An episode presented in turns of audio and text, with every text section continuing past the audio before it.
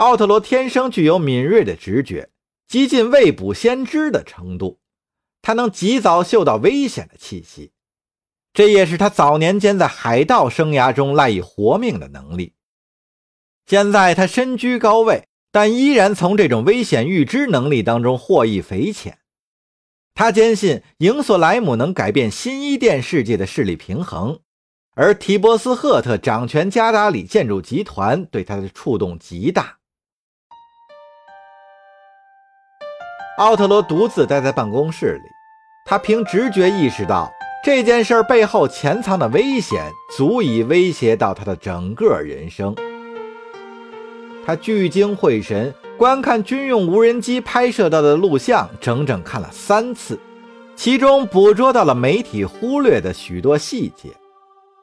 他从摄像机的各个角度仔细筛选，从中找出了最贴近提波斯赫特的镜头，然后。截取了一帧图像，加以放大，再将图像拖到了显示器的一侧。在图像的对侧，奥特罗找到了另一个人的特写镜头，那正是获准只身进入装甲铸造厂的谢维尔·布莱克。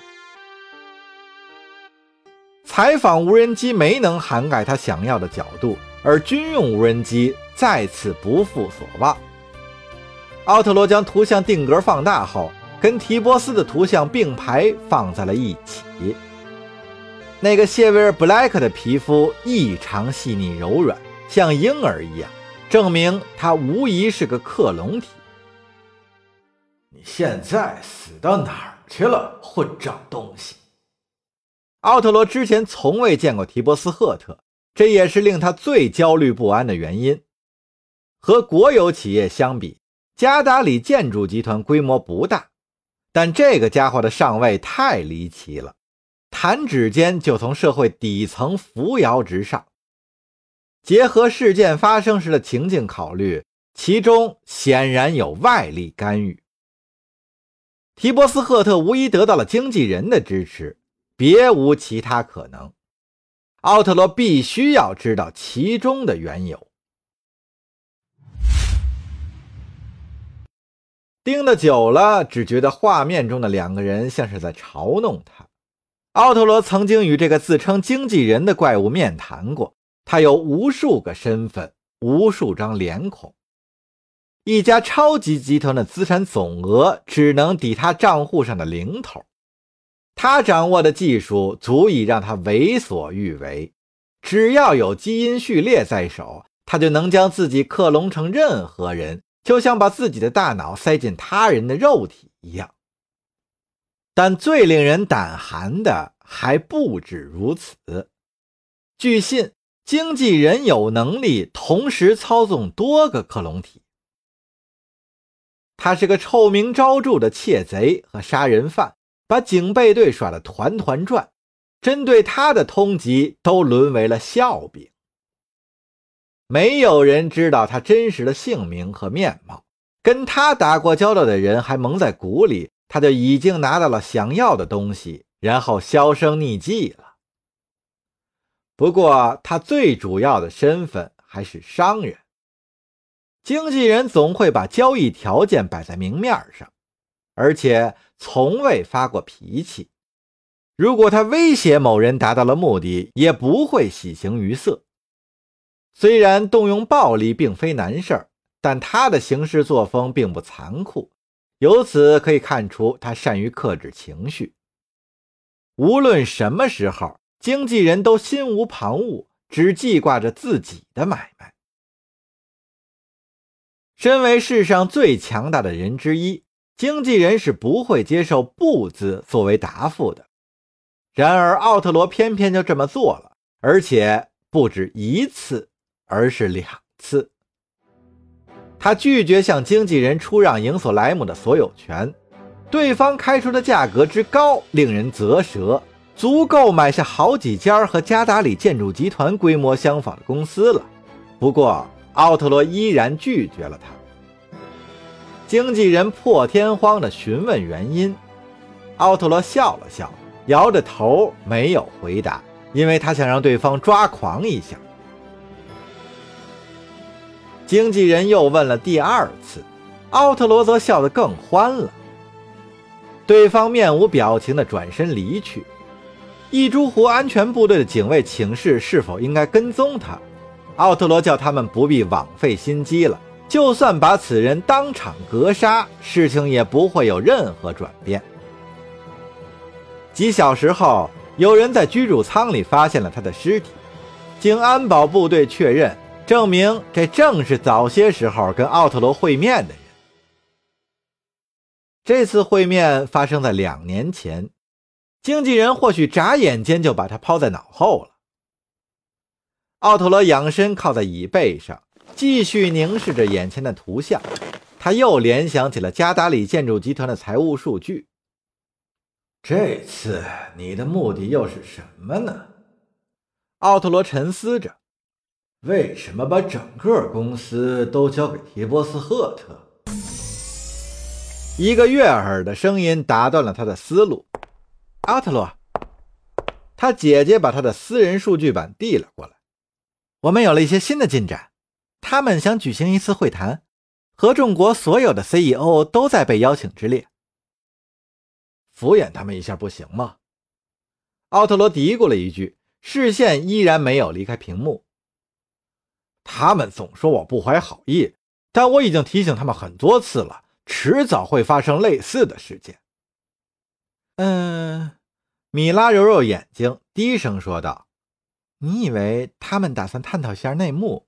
或者只是想表表忠心吗？你怎么认为？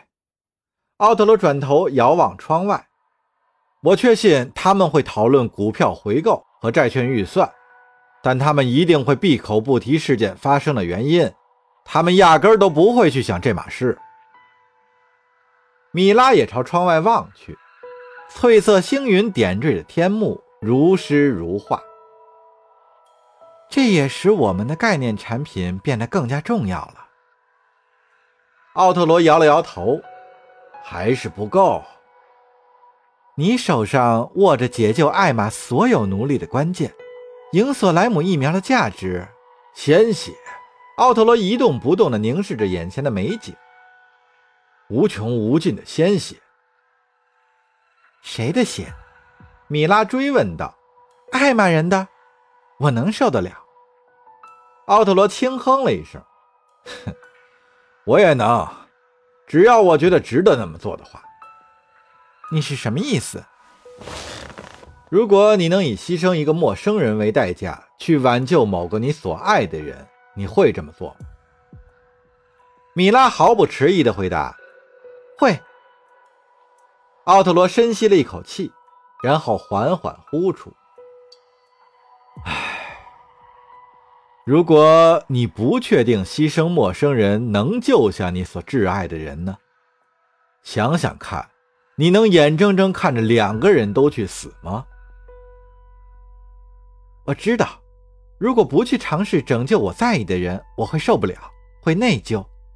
米拉答道：“仅凭这一点就值得我去做了。”那那个陌生人又怎么办？你夺去了他最宝贵的东西。就没有任何内疚吗？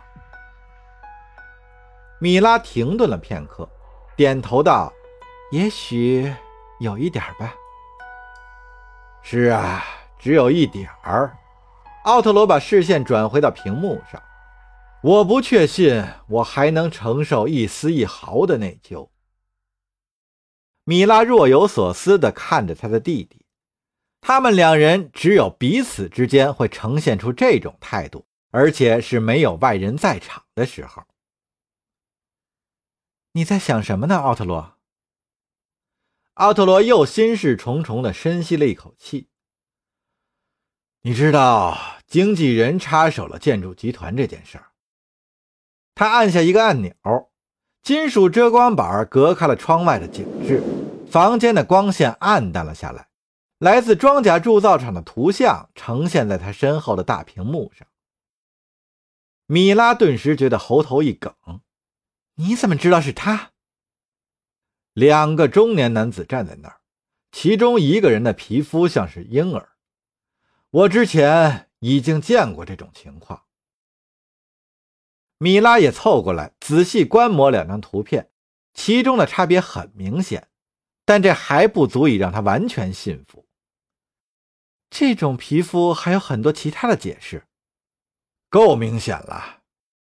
奥特罗身子凑向前方，但我没告诉过你，经纪人给疫苗的出价比马拉图沙克尔更高，那可是很大一笔钱啊。米拉眨眨眼睛，表示没有听懂。什么？我拒绝了他两次。米拉变得脸色苍白。见鬼！你为什么从来没有告诉过我？这样的话，等沙克尔问有没有其他竞价者的时候，你就用不着跟着撒谎了。米拉掂量着奥特罗的回答。他作为接头人，跟沙克尔展开秘密谈判，花了几个月的时间才说服对方，让他相信奥特罗是值得信任的，所提供的疫苗也是真的。就米拉所知，只有包括沙克尔在内的三个人知道奥特罗已经得到了这种珍贵的疫苗。米拉当然想知道经纪人为什么会查出这件事儿，但终究还是没有开口。